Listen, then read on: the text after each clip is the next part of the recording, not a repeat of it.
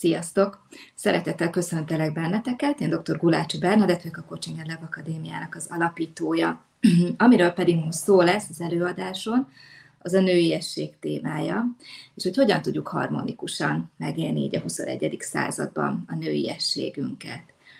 Én azt gondolom, hogy ez egy nagyon izgalmas téma, és már nem gondolnánk talán, hogy ez annyira aktuális, én mégis folyamatosan azt látom így a coach képzéseken és mindenhol, hogy, hogy ez nagyon-nagyon fontos, alapvető témák, mert hogyha nincs jól a nőiességünk, akkor egy nagyon nagy része hiányzik az életünknek. Úgyhogy amiről most szó lesz, így először is röviden, az talán megszokhattátok, hogy így a nőiességgel kapcsolatban általában ilyen tippek, tanácsok érkeznek, tehát hogy hogyan legyél jó nő, hogyan élt meg a nőiességedet, és akkor erre kapjuk így az ötleteket. Most nem erről lesz szó, én nem ezekről szeretnék beszélni, én azt gondolom, hogy ez nagyon sok magazinban olvasható, tehát nem sminkelésről lesz szó, nem szépségtrükkökről, hanem inkább akkor már talán valami belső szépségről. Tehát amiről én itt mesélni szeretnék nektek, hogy itt közösen együtt gondolkodni, mert nagyon örülök, hogyha esetleg vannak kérdések is, az amit én pont, hogy hiányolok így a nőiességnek a megközelítéséből, azokból, amiket tudunk mostanában hallani, olvasni, illetve azt, amit szerintem egy picit félreértelmeznek. Mert hogy nagyon sokszor, amikor a nőiességről beszélünk, akkor az le van szűkítve egy ilyen biológiai vagy neurológiai folyamatra, vagy akár visszamegyünk így az őskorba, és hogy akkor mi volt. Na most én azért azt gondolom, hogy az őskor óta volt evolúció is, tehát hogy azért sok minden, sok minden változott azóta. Ráadásul én nagyon hiszek abban, hogy nem csak biológiai lények vagyunk, vagy fizikai lények, hanem van lelkünk is. Tehát, hogy ezzel is kell foglalkozni. Nyilván a coachingban ez, ez talán nálunk alap is. Tehát egy picit egy coaching fajta megközelítést és egy női megközelítést szeretnék hozni, mert általában a férfi megközelítés, ez a megmondom, meg a tippek, meg a tanácsok, a hogy csináld, csak hogy ebből újabb elvárások és nyomások szoktak leginkább meg, megjelenni. Szóval, hogy szerintem nem erre van valójában szükség. Szerintem nagyon fontos, hogy teljességében nézzük meg, hogy kinek egyénileg mit jelent a nőiesség, hogy ebben mi hogyan tudunk segíteni szakemberként, mi ebben az egyéni útam, és ehhez befelé figyeljünk. Tehát ne a külső elvárások, nyomás társadalom felé, mert abból egyébként is túl sok van, hanem a saját lelkünk szavát próbáljuk meg, meghallani így a nőiesség témájában is. Tudjunk perspektívát váltani, ez egy, ez egy belső munka legyen, ne egy újabb feladat és elvárásnak megfelelés, és, és hogy mindenféleképpen foglalkozni kell így a sérüléseinkkel, vagy a félelmeinkkel, a mintákkal, a hiedelmekkel, így a nőiesség kapcsán is mert ezeket nem lehet bepúderezni. Szóval, hogy a, a régi nehézségeket nem, nem tudom ö, lesminkelni, és akkor azok, azok eltűnnek, egy maszkot húzni az arcomra, és akkor ezek nincsenek. Tehát én abban hiszek, hogy holisztikusan kell foglalkozni a nőiességgel, és, és befelé kell figyelni ahhoz, hogy igazából eljussunk önmagunkhoz, és a mi női erőnkhöz, vagy a női létünkhöz. Úgyhogy amiket én hoztam nektek, azok inkább ilyen gondolatmorzsák, egy újfajta szemléletmód azzal kapcsolatban, hogy mi is a nőiesség, és, és hát ez a szemléletmód, hogy magunknak tegyünk fel kérdéseket, és hogy hogyan tudunk befelé figyelni. Még előjáróban annyit, hogy miért foglalkozom én ezzel a nőiesség témájával, azon kívül, hogy ugye coachképzéseket tartunk, én is dolgozok coachként, szupervizorként több mint tíz éve. Én azt talán kevesen tudjátok rólam, hogy én egy nagyon nőies családba születtem be, tehát nem mindig is a nők voltak többségben. Mi is hárman vagyunk lányok testvérek, és van három lánygyermek még így a, a családban, most már unokák. Úgyhogy így mindig ez a női uh, túlsúly volt, és hát közel álltam, közel kerültem mindig én is a, a nőkhöz mindenféle kapcsolataimban, és, és figyeltem, hogy nekik mik a nehézségeik a mindennapokban, a párkapcsolatban, akár a munkában, vagy még a, az egyetemista évek alatt, így a tanulásban is. És egyébként nagyon érdekes volt, mert én amikor érettségiztem irodalomból, akkor az ember tragédiáját húztam, ami hát számomra az egyik legkedvesebb mű volt, mivel filozófiával foglalkoztam sokat, és, és én ennek azt a részét választottam, hogy mi a nő szerepe az ember tragédiájában, ami ugye az emberi életút, ami sorsunknak és az emberi történelemnek a, az útjában. És egyébként aztán később nagyon megérintett, amikor olvastam Müller Pétertől a Férfi életnői sors című könyvet, ahol rengeteget idéző is az ember tragédiájából, itt pont így a, a női férfi szerepek között, és ő is írja azt, ami, amiről annó én is ott, ott beszéltem, hogy gyakorlatilag ez a történelem, ez egy férfi történelem, tehát hogy a férfi lélekben játszódik, ahol igazából ott Éva egy ilyen mellékszereplő volt, és hogy végül mégis ő az, aki úgy érti a dalt, és hogy miről is szól ez az egész. Szóval engem ez mindig is foglalkoztatott, mielőtt elkezdtem coach képzéseket tartani, akkor női csoportokat vezettem, a Hősnő útja címmel, és oda is nagyon sok olyan hölgy érkezett, akinek nem jön össze a baba, nem jó a párkapcsolata, nem tudja a nőiességét megélni, keresi az identitását, és hogy ezek olyan szépen alakultak. És abban az időszakban is, amikor még jártam az országot, tréningeket tartottam, utána most már így 7 éve a kócsképzéseket tényleg több mint ezer nővel találkoztam, és a nőiesség mindig téma volt.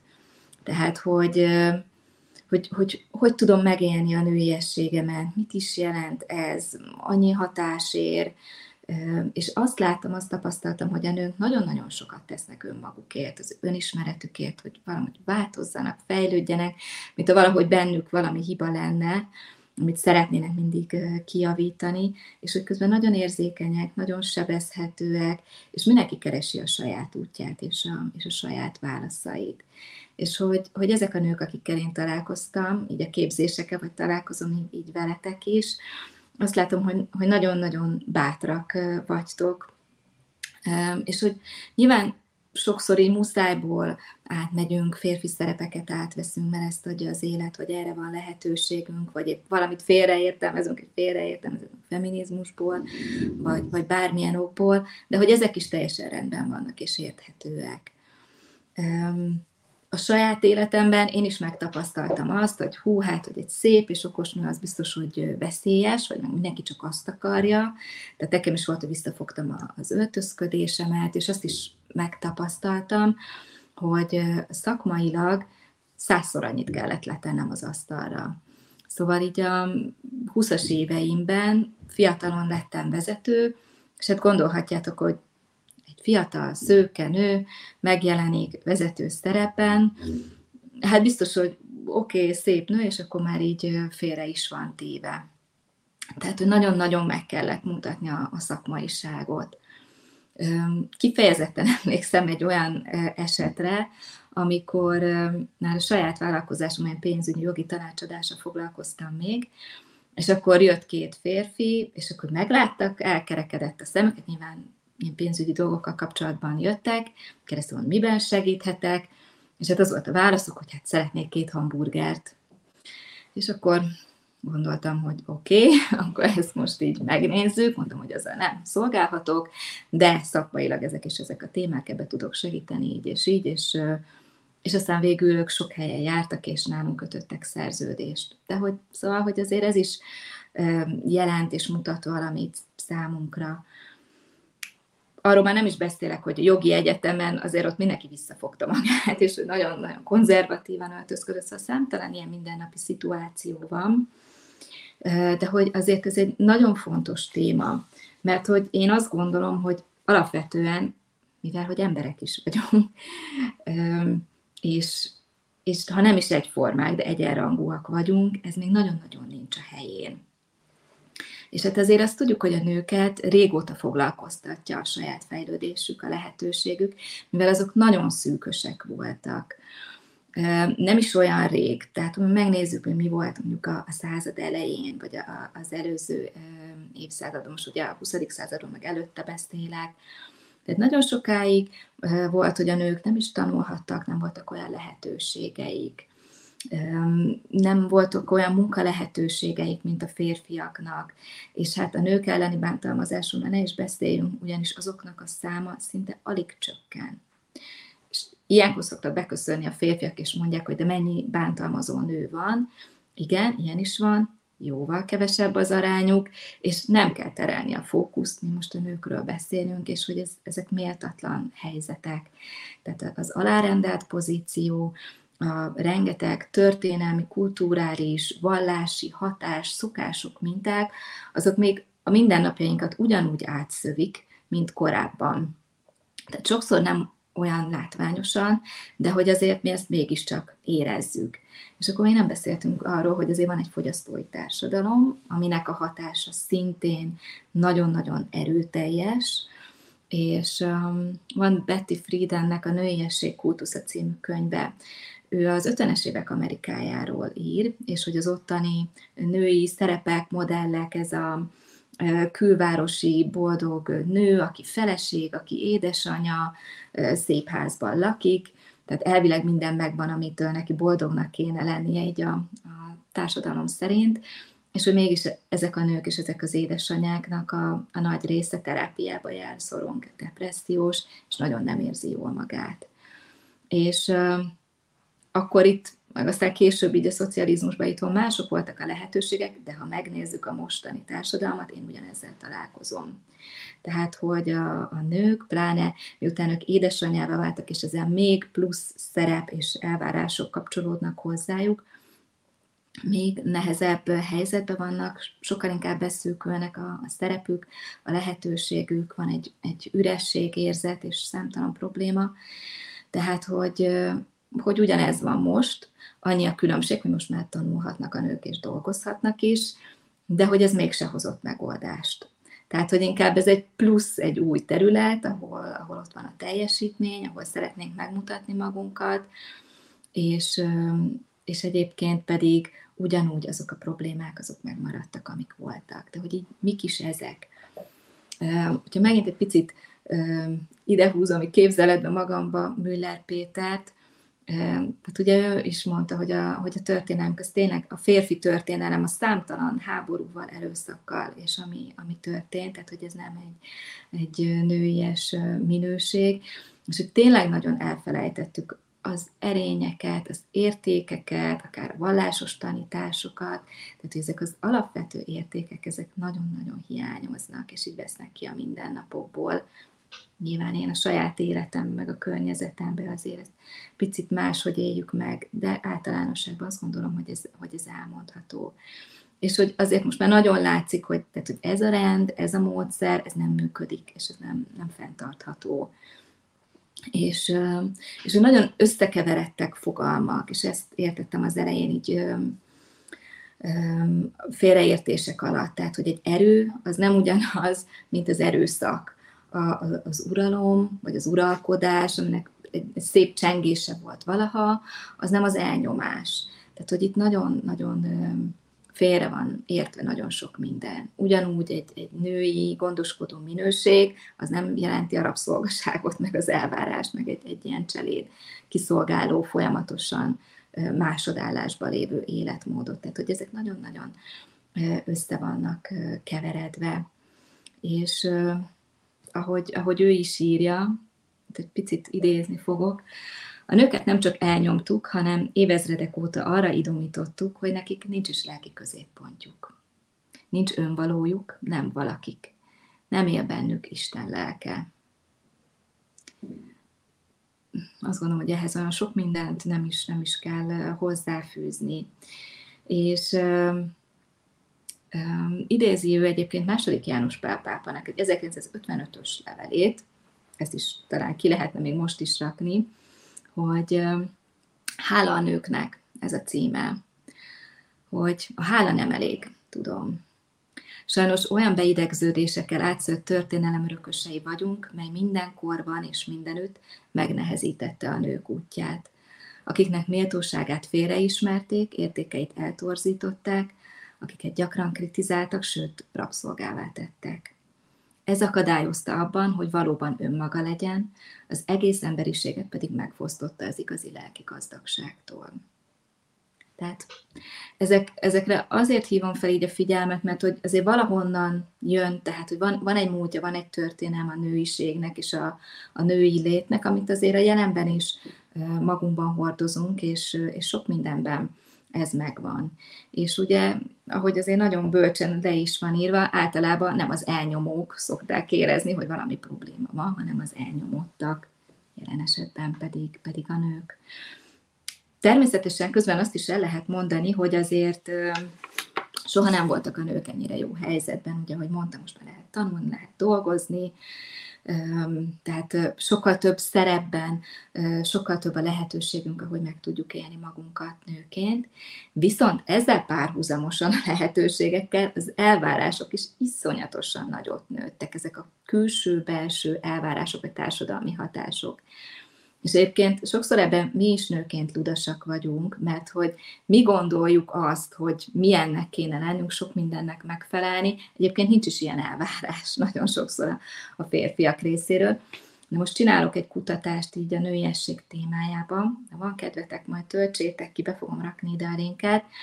És ennek a tapasztalatait is szeretném egy picit már, már megosztani veletek, mert nagyon izgalmas közben látok igen egy hozzászólás, hogy igen, a múlt hit rendszerét nem árt picit letenni, újra programozni. Ez így van. És hogyha segítőként dolgozunk, és most mindig ilyen kettős fókusztal mondom, tehát az önismereti és a segítő fókusz, itt ezekre meg külön figyelni kell, hogy, hogy viszont jön egy kliensünk, aki, aki pedig nem biztos, hogy látja, hogy milyen helyzetben, vagy milyen, milyen szerepben van, és hogy hogy tudjuk ebbe őt segíteni úgy, hogy az ne az én elképzelésem és, a, és az én szemléletmódom legyen, hanem saját maga felé, befelé vezetni. Hát ez mindig izgalmas. Egyébként pont emiatt is hoztam létre most ezt a nőiesség, anyaság egyensúly című tovább képzést, ami novemberben indul, és egyébként már csak néhány hely van mert azt gondolom, hogy kell a nőket egy nagyon-nagyon új szemléletmódban nagyon jól segíteni, úgy, hogy közben meghagyjuk nekik a szabadságot, pont azt, amire olyan nagy szükségük van. Szóval nagyon-nagyon-nagyon sok elvárás van, nagyon sok sztereotípia.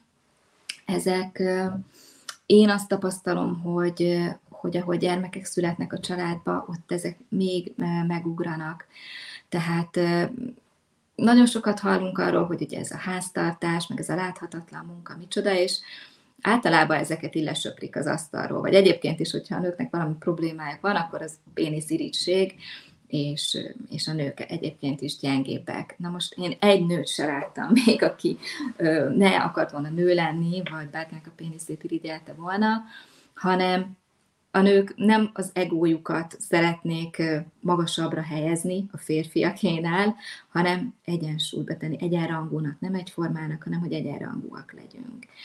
És bár a nőkben tényleg ott van ez a gondoskodás, a családnak a, a fenntartása, az összetartása, amikor ez egy ilyen elvárás és napi szintű mókuskeréké válik, és olyan feladatokat csinálsz, ami igazából monoton és nem elégít ki szellemileg, és ez elveszi az időt a pihenéstől, a töltődéstől, az én időtől, amire ugyanolyan szüksége van a nőnek, mint a férfinak, mert hogy emberek is vagyunk, akkor az, az, azt már nem lehet lesöpörni az asztaltról.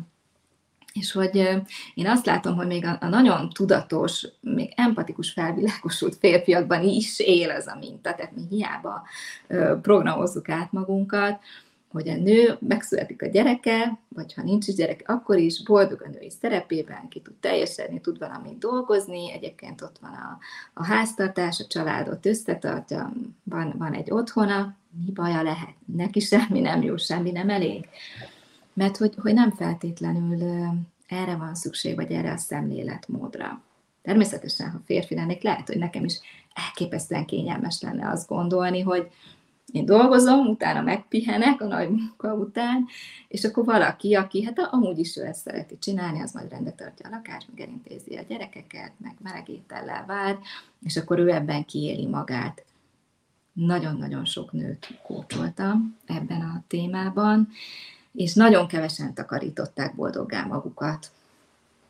Nem azt mondom, hogy ezt senki nem szereti, mert hogy szeretjük meg, meg minden, de hogy azért ennek van egy, van egy mértéke, és itt az egyensúly az iszonyatosan borul.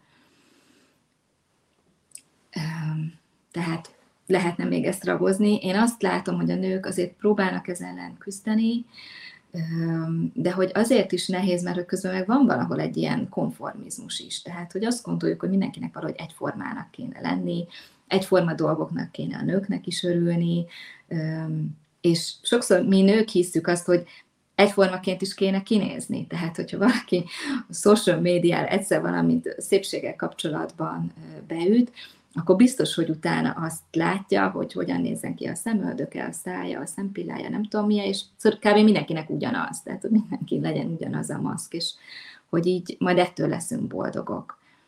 És, és hát nem, tehát hogy, hogy én azt látom, hogy, hogy persze pillanatnyi boldogságot, a, a szépség vagy a visszajelzések azok tudnak hozni, de ha belülről valami hiányzik, akkor, akkor nem, akkor nem lesz ez meg. Tehát én nagyon-nagyon sok ö, szép, ö, vagy szépnek mondott nővel, akik sokat foglalkoznak magukkal, találkozom, látom őket, vagy akár edzőterembe, és nem boldogok. És ezért is kezdtem el foglalkozni ezzel a témával, hogy ez hol van, hova, hova tűnt, hova tűnt a, az önazonos, boldog, ragyogó nő, aki, aki önmagának szeretne megfelelni, és persze árad belőle a, a kedvesség, a nőiesség, de hogy, hogy én azt látom, nem tudom ti, hogy vagytok ezzel, hogy ez, hogy ez annyira ritka. És igen, a boldogát takarítja magát, szerintem ez, ez, ez fontos, úgyhogy, úgyhogy vihetitek vihetitek magatokkal. Nyilván nem ez szokott lenni a coaching téma, de, de azért mindig előre jön, hogy hol vagyok én ebben. És hogy azt érzem, hogy, hogy eltűnök, hogy nem az én életemet élem, hogy másokon keresztül élem magam, és, és, és el, elveszettve érzik magukat a nők. És emiatt van a rengeteg szorongás és depresszió, ami pedig egy hatalmas nagy tabu. Általában a szülés utáni depresszió az ki van hangsúlyozva, de hogy utána mi van, amikor sokkal nagyobb méretű, általában én azt tapasztalom, a gyerekek két-három éves korra körül szokott lenni így egy ilyen nagy mélypont, erről nagyon-nagyon keveset beszélünk. Tehát szülésfelkészítőn se volt erről, meg, meg sehol szó, pedig fontos. Úgyhogy az anyasság is benne van a kulcs továbbképzésben. Szóval, hogy én azt látom, hogy valahol ezek az alapvető értékek hiányoznak, a szeretet, a barátság, a béke, az együttérzés, az őszintesség, a harmónia, a gyengétség. Tehát, hogy, hogy ezeknek tulajdonítsunk jelentőséget, és hogy a párkapcsolatban is ezeket keressük.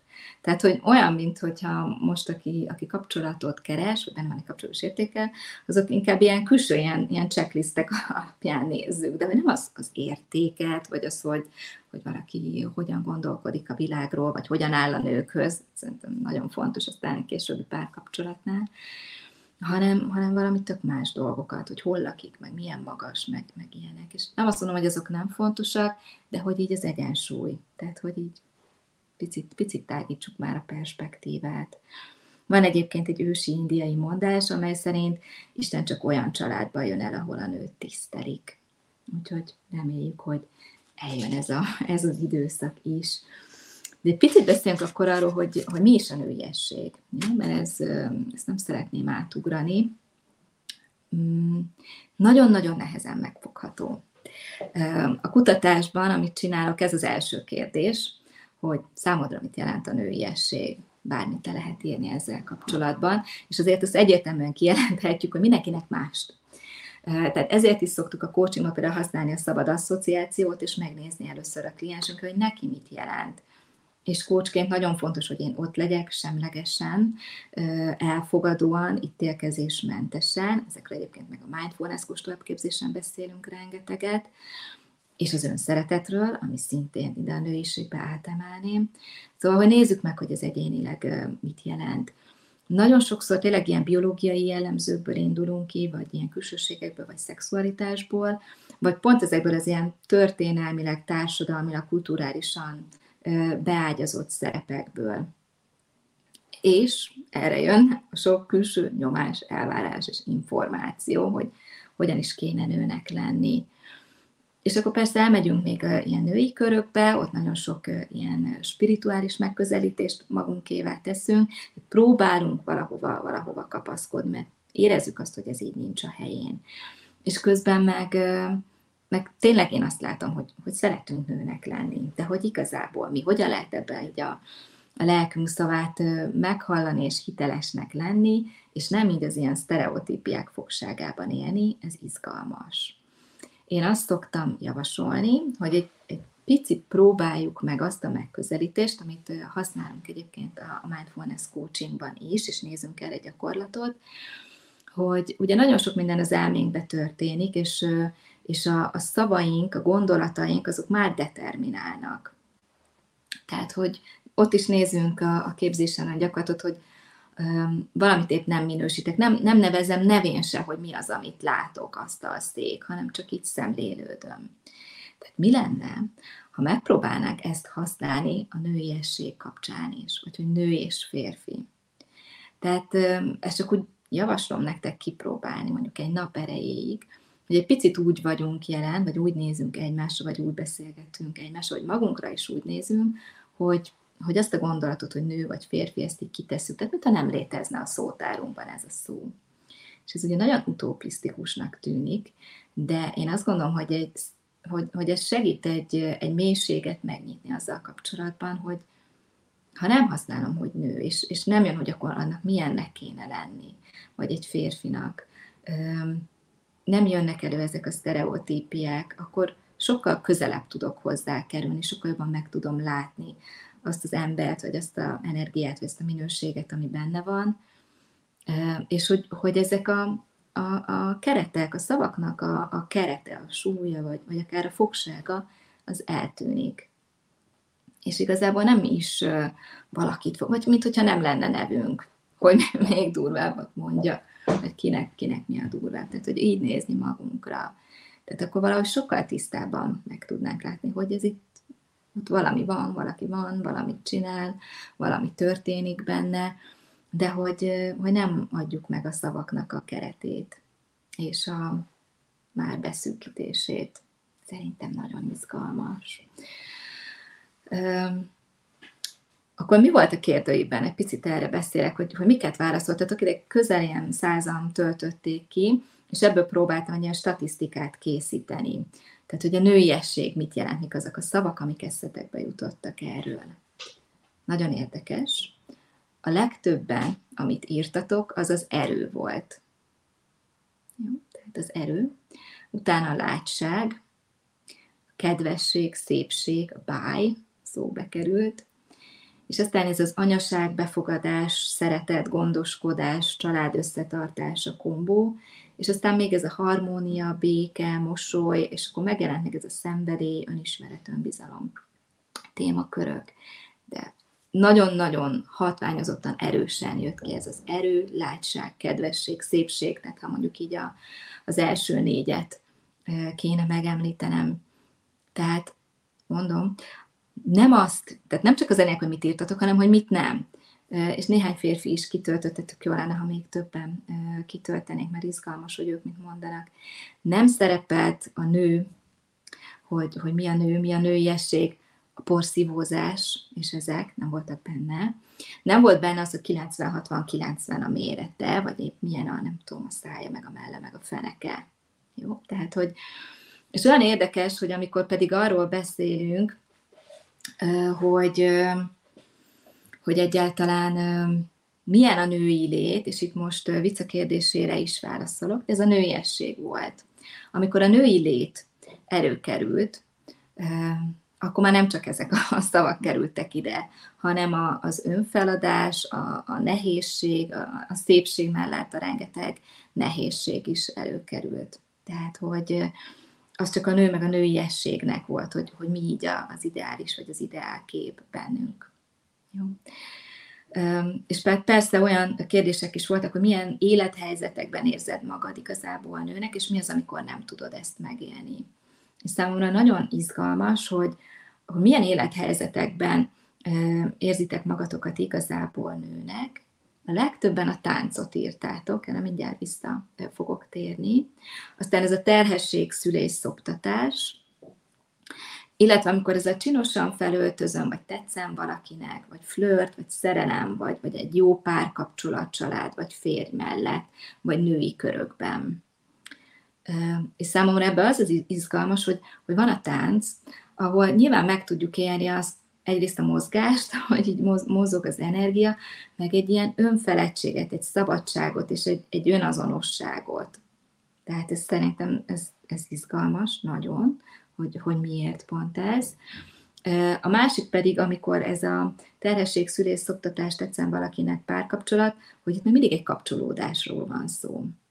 És azt is izgalmasnak tartom, hogy a nőiességhez, amikor ugye bejött az erő, a látság, a kedvesség, a szépség, teljesen más jellegű témák, mint amikor azt érezzük, hogy meg tudjuk élni a nőiességet, tehát hogy milyen helyzetekben.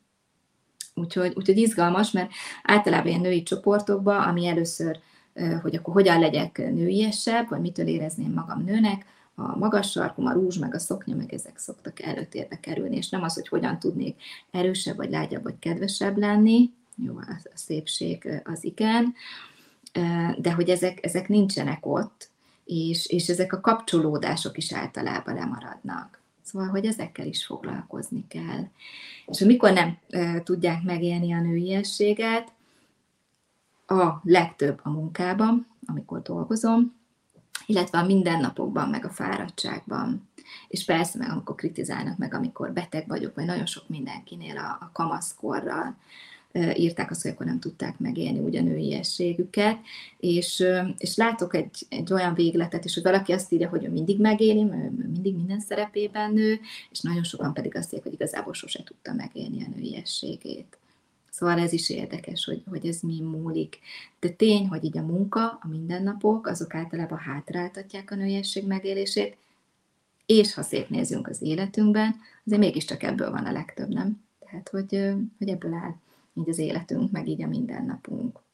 Szóval, hogy ez igazából hogy is hat ránk, vagy hogyan tudnák a mindennapokban is ezt jobban megélni, és a munkánk során is, ez pedig egy tök jó téma lehet. Na, de akkor, hogy én mit gondolok arról, hogy mit jelent a nőiesség? Most ezt egy kicsit így be, behoznám nektek.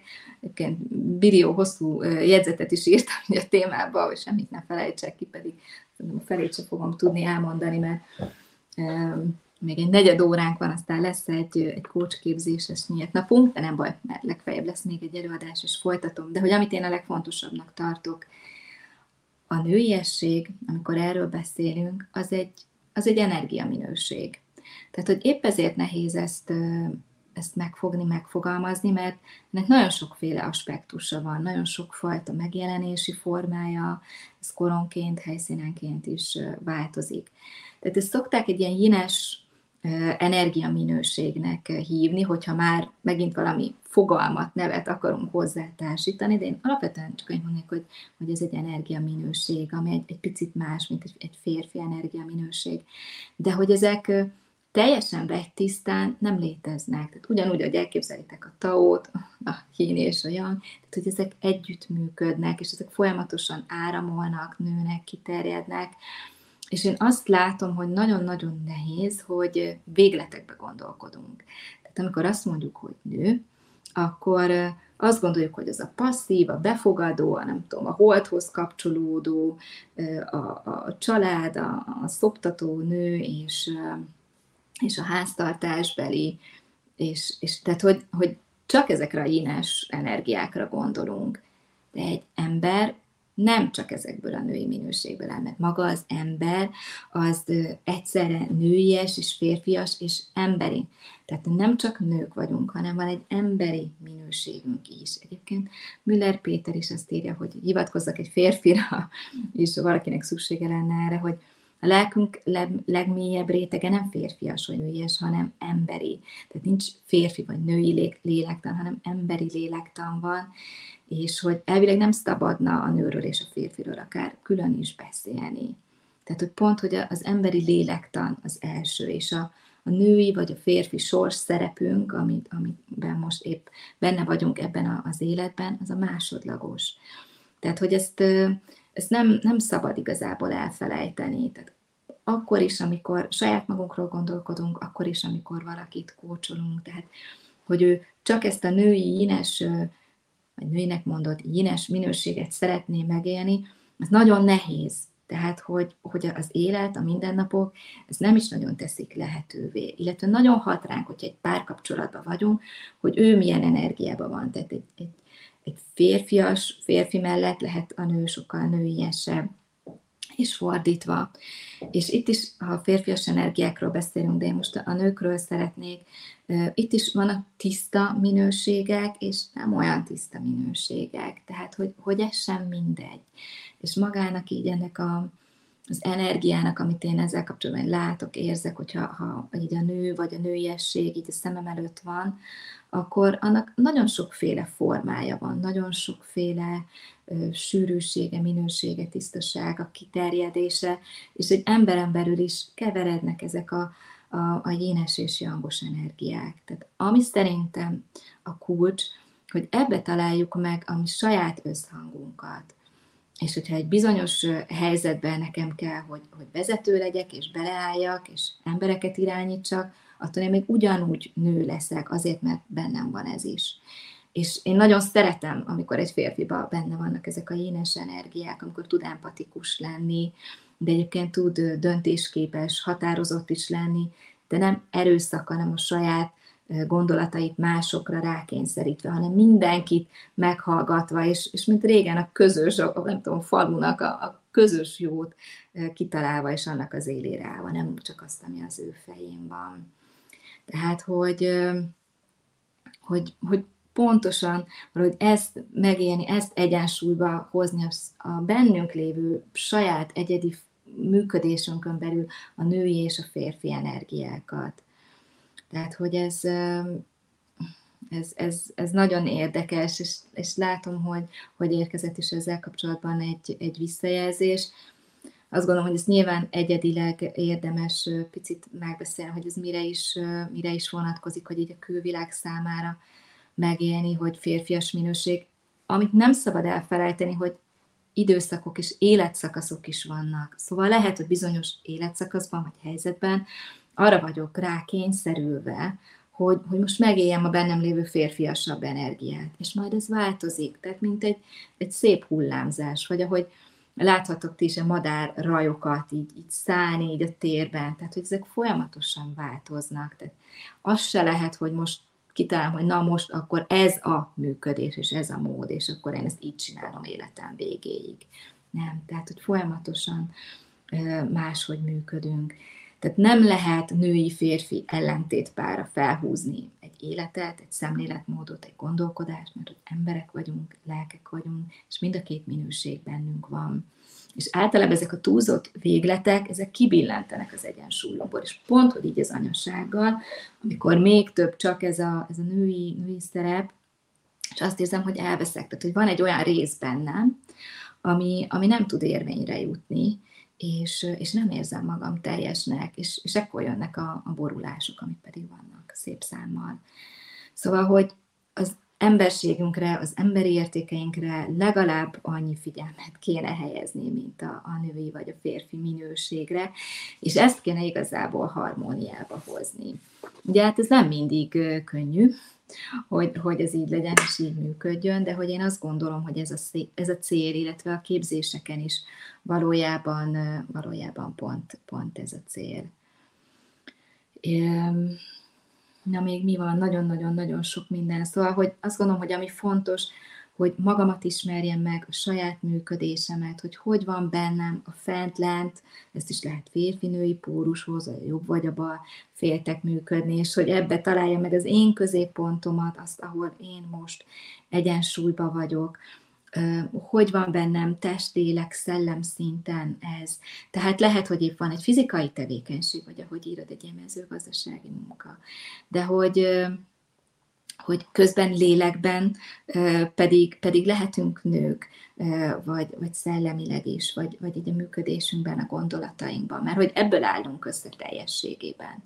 Tehát ezért, amikor hallgatom azt, hogy a nő a gyengébbik nem, akkor azt gondolom, hogy, hogy, tehát, hogy ez nyilván féligasság vagy részigasság, ha mondjuk a fizikai erőt nézzük, és még akkor sincs mindig így. De ha megnézzük a lelki-szellemi erőt, hát azt gondolom, hogy ők az iszonyatosan erősek. Én egyszer kaptam egy ilyen csoport zárásként, ahol én is résztvevő voltam, egy ilyen szupervíziós csoportban visszajelzést, hogy, hogy úgy ott van a látságban az erő és az erőben ben a látság itt saját magammal kapcsolatban, és én akkor ezt én nagyon vittem magammal, mert, mert azt gondolom, hogy ez a nagyon bölcs férfi csoporttag, ezt szerintem olyan szépen visszajelezte. Úgyhogy én, én ennek, ennek nagyon-nagyon örülök. Szóval, hogy foglalkozunk folyamatosan a nőiességgel, a saját utunkkal és a befelé figyeléssel, és azt gondolom, hogy egy segítő is akkor jó, hogyha, hogyha ebbe tud minket elő, elővinni.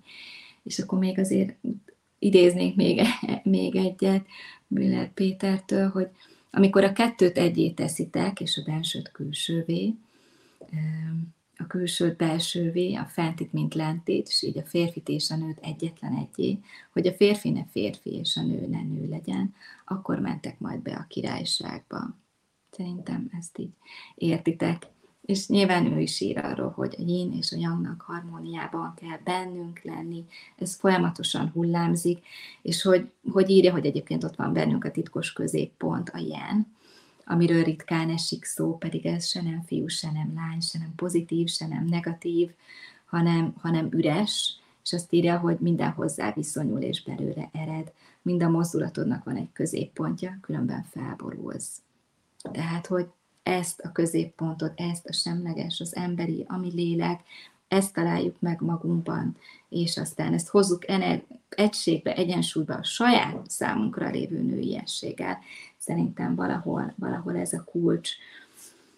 Szóval én nagyon sokat láttam coachingban, coaching szituációkban, hogy, hogy a nők mennyire küzdenek ezzel a nőiesség témával, ezért is hoztam létre ezt a képzést, amit mondtam, aminek a nőiesség, anyaság és, a, és az egység így a fő témája, és itt arra fogjuk egyébként helyezni a hangsúlyt, hogy a nőiesség nem egy játszma, nem küzdelem, nem harc, nem csatatér. Jó? Mint ahogy ezt sokan halljuk, vagy akár ilyen, ilyen, ilyen férfi segítőktől. Tök jó. Picit zárójában én azt gondolom, hogy a férfiak saját magukkal, saját fejlődésükkel annyit foglalkoznának, mint a nőkkel, csodálatos világban élnénk. Tehát, hogy a nőiesség mindig önazonos, mindig befelé figyelünk, mindig az egyéni utat, nem megmondáson ö, alapul, hanem, hanem a saját utunk felfedezésén, és ez egy segítővel sokkal könnyebb, örömteli és játékossá fog válni. És nyilván boldog ember, a boldog nő lesz egy boldog párkapcsolatnak, vagy a boldog családnak is az alapja és foglalkozni kell mindezek mellett az elakadásainkkal, a félelmeinkkel, az önbecsüléssel, az önszeretettel, a határok meghúzásával, és nem egy újabb szerepet kell játszani. Szóval annyi is hallok, ilyen taktikát, hogy akkor majd mit csinálsz, és akkor majd a férfi úgy fog reagálni, hogy nagyon nehéz fenntartani, mert folyamatosan akkor a kontrollt keresed, meg hogy jól csináltam meg vagy sem, meg a visszajelzés, és most működik, vagy sem. Jó, nem erről van szó. Én, ahogy férfiakkal beszélgetek, mindig a természetes, az önazonos, a boldog nő az, aki a legjobban tud rájuk hatni, mert hogy emellett érzik jól magukat. És, és mi is egyébként az ilyen emberekkel érezzük jól magunkat. Szóval fontos, hogy figyeljünk a saját szükségleteinkre, saját magunkra, és hogy kócsként, segítőként pedig ebbe tényleg semlegesek legyünk, nyitottak, elfogadóak, ne egy újabb minősítő elvárásokkal teli közegbe legyen ott velünk a kliensünk, hanem holisztikus szemléletmódba dolgozzunk vele, és attól lesz a coaching a coaching, hogy van egy cselekvési terv is. Tehát, hogy nem csak beszélünk ezekről a dolgokról, hanem meg is valósítjuk, és így lesz az egésznek igazából, igazából ereje. A képzésen egyébként olyan témakörökkel foglalkozunk, hogy mit jelent a nőiesség, mik az aspektusai, női minták, példaképek, transgenerációs hatások, szerepek, szerepválság, identitásválság. Beszélünk sokat a nőiesség kultuszáról, a szépség kultuszáról és a fiatalság kultuszáról, mert most ezekre még nem is volt idő, és most már tényleg szűkös az idő, mindjárt, mindjárt befejezem. Tehát, hogy ezekről is beszélnünk kell, mert hogy fontos és hat ránk. Beszélünk az anyaság, a kiégés, a szorongás témájáról, az életkörökről, a generativitásról, illetve amit én a nőiesség és a taónak hívok, így a yin és yangos energiákról, amit egy, egy amiről egy picit beszéltem, és hogy ebbe hogyan találjuk meg a, a saját belső hangunkat és a kiteljesedésünket. Úgyhogy én azt gondolom, hogy a, a nőknek tényleg az a feladata, hogy fedezzék fel magukban a, az Istenit, a halhatatlan szellemet, próbáljanak önazonosan kiteljesedni, megélni magukat, amit számukra jelent a nőiesség és az emberség, és ezeket az emberi értékeket tartsuk szem előtt, és, és aztán tudunk a férfiaknak is ezekben segíteni és megélni azt, hogy nem aláfölé rendeltség van egy kapcsolatban, hanem hogy együtt és, és veled. Úgyhogy szükség van erre, szükség van azokra a nőkre, akik értik a dalt, úgyhogy ezért szeretnék ebben a témában itt több előadást is tartani, illetve, illetve a képzésen erről beszélni, meg készül is egy ilyen eszköztár így a nőiességre, amit kócsként tudunk használni. A továbbképzés az, igen, tehát nőiesség, anyaság egyensúly néven fut. Lehet coach végzettség nélkül is jönni, de én azt gondolom, mert ha önismereti fókusszal jöttök, és nem segítő területen szeretnétek dolgozni, akkor tudjátok, ami ott elhangzik használni, ugyanis ez önismereti fókuszú lesz, tehát én nem csak beszélünk, hanem hogy minden témát megnézzünk saját magunkra, szituációs gyakorlatokkal, coaching és szupervíziós körökkel, meg páros feladatokkal, csoportos feladatokkal, szóval ilyen teljesen interaktívan, de hogyha segítő területen szeretnél is nőkkel dolgozni, vagy édesanyákkal dolgozni, akkor igen, akkor érdemes előtte jönni a coach képzésre, mert hogy, hogy így lesz egy, egy teljes olyan coaching szemléletmód, hozzáállás és eszköztár, ami, ami valójában teljes. Úgyhogy akkor érdemes jönni. Egyébként a coach képzéseink indulnak, a személyes képzésünk, a budapesti egy csoport megtelt, de októberben indul a következő.